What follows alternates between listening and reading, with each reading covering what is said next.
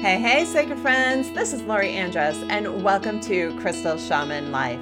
This podcast is a place for you to press pause on the busyness of your day-to-day life and reconnect with your authentic self, to discover your voice of inner wisdom, and to become the courageous creator of your adventurous, vibrant, and spirit-filled life.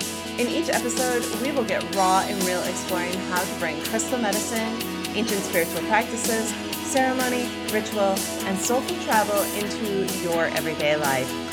Grab a cup of tea, light a candle, get cozy, and let's dive in. Hey, hey, hello, my sacred friends. This is Lori Andress, and welcome to this week's episode of the Crystal Shaman Life podcast.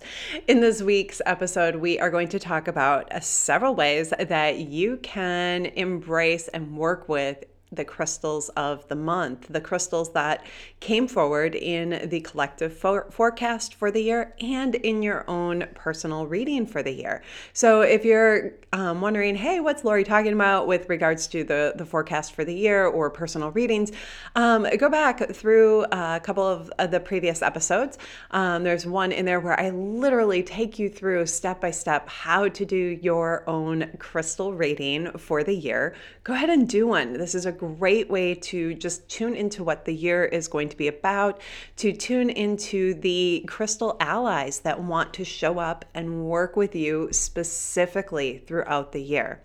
Then in the um, in the twenty nineteen uh, crystal forecast, um, you're going to find my crystal reading for the year, the all the stones that want to show up and support us as a collective throughout the year. So the ones that um, are coming to the surface to uh, to support whatever's unfolding um, on a collective level.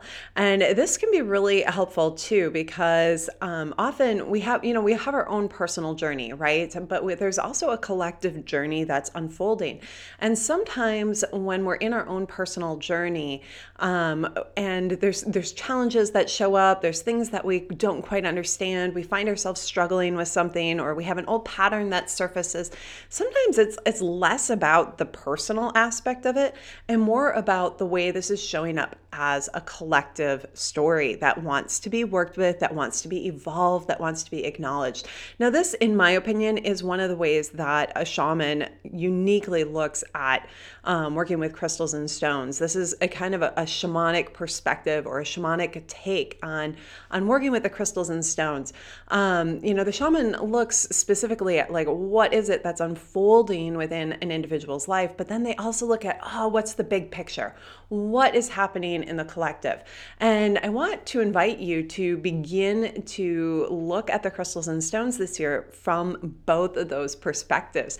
As you're experiencing life, as you're experiencing your relationship with the crystals, as it's unfolding, begin to pay attention and discover, how is this a personal piece and a collective piece? How are the crystals and stones supporting me with both?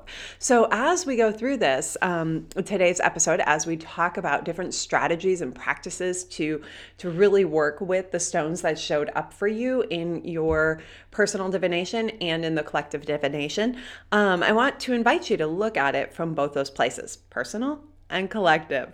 All right, so the first thing I want to invite you to do is to pull out your calendar and literally go month by month, putting your stones in. The ones that showed up for you each month, put them into the calendar right away. One of the things that's so helpful by doing this is that, you know, we live life, we get busy, we get distracted, but if we right away put the stone in on the first of the month, um, and it pops up as a reminder, oh my goodness, we right away start thinking about, oh yeah, that's right, this month is going to be supported by Petoskey stone, by green calcite, by rose quartz, whatever the stone is that popped up for you. And that way it can be your ally right away from the beginning of the month, which is super helpful, super cool. And it offers a little bit of an insight into maybe what some of your strengths or challenges are, um, and how you can work with them, and, and how the stone wants to show up for that. Okay, so that's the first suggestion. Once you've done that, The next thing that I'd like to invite you to do is to each month the, so, um, to tune in, and maybe if you have the actual physical stones um, that showed up for you in the personal and the collective reading, create an altar with those.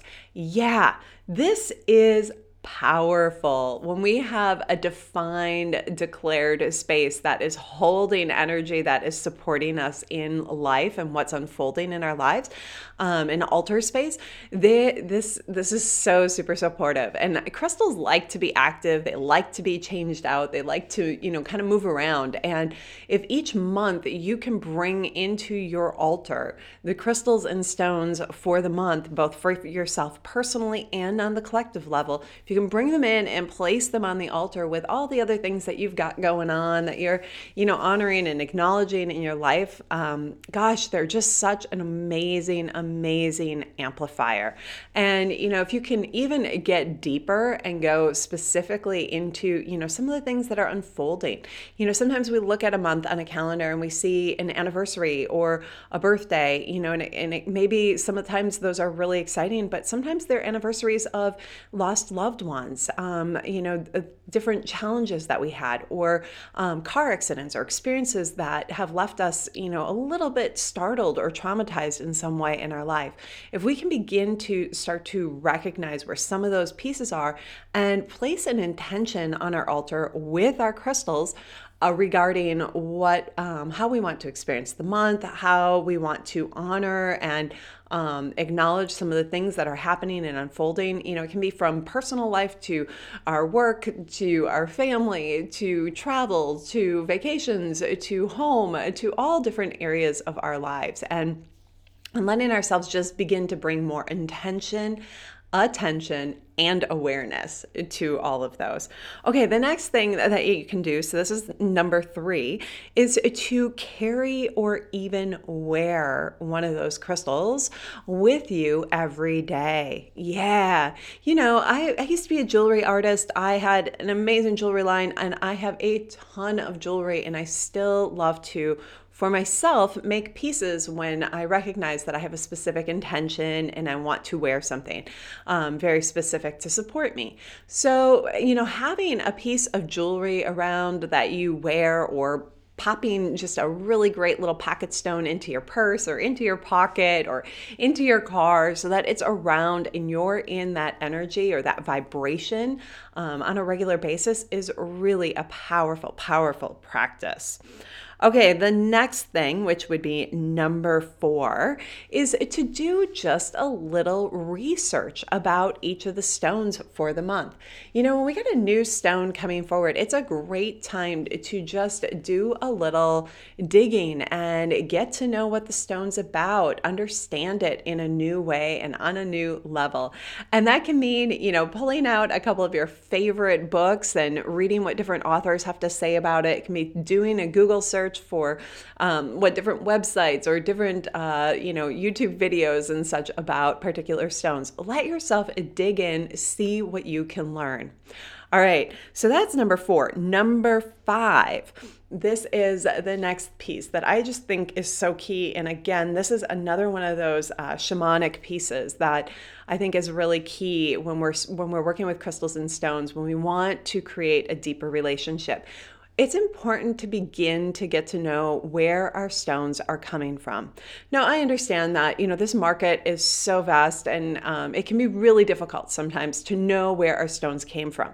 But that said, there are times when we can, when we have actually picked up a stone someplace, or when we've been out on a trail and we see stones like mica and quartz and um, rose quartz and, you know, even smoky and um, lava rock and, you know, all different kinds of stones just naturally occurring in different places. And we start to create a relationship with those places.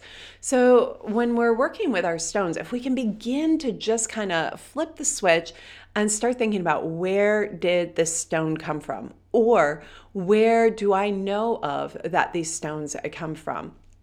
So, for example, um, the February collective stone is the Petoskey stone. Well, guess what? Petoskey stone is a Lake Michigan stone, and it comes from Petoskey, Michigan.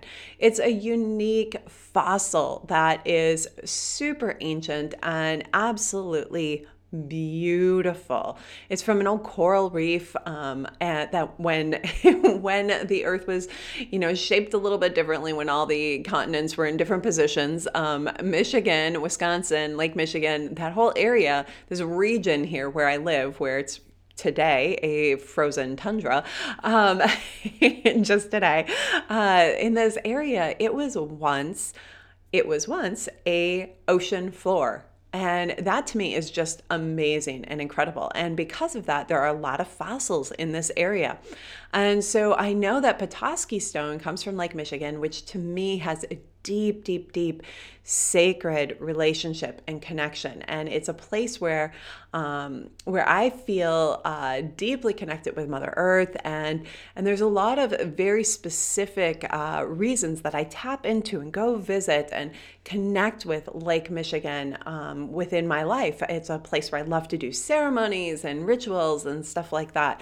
So when I, when I connect in for the month of February on a collective level, I'm also going to be tuning into what is it that Lake Michigan wants to offer as support energetically for the collective during that month.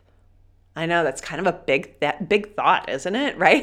And if you're listening to this and you're going, oh, okay, Lori, that's a little too much for me. Um, I'm kind of overloaded with that one. Hey, don't worry. It's all good. Um, you know, let yourself really honor exactly what feels natural. Let yourself, you know, flow with and connect with the stones in ways that feel right for you.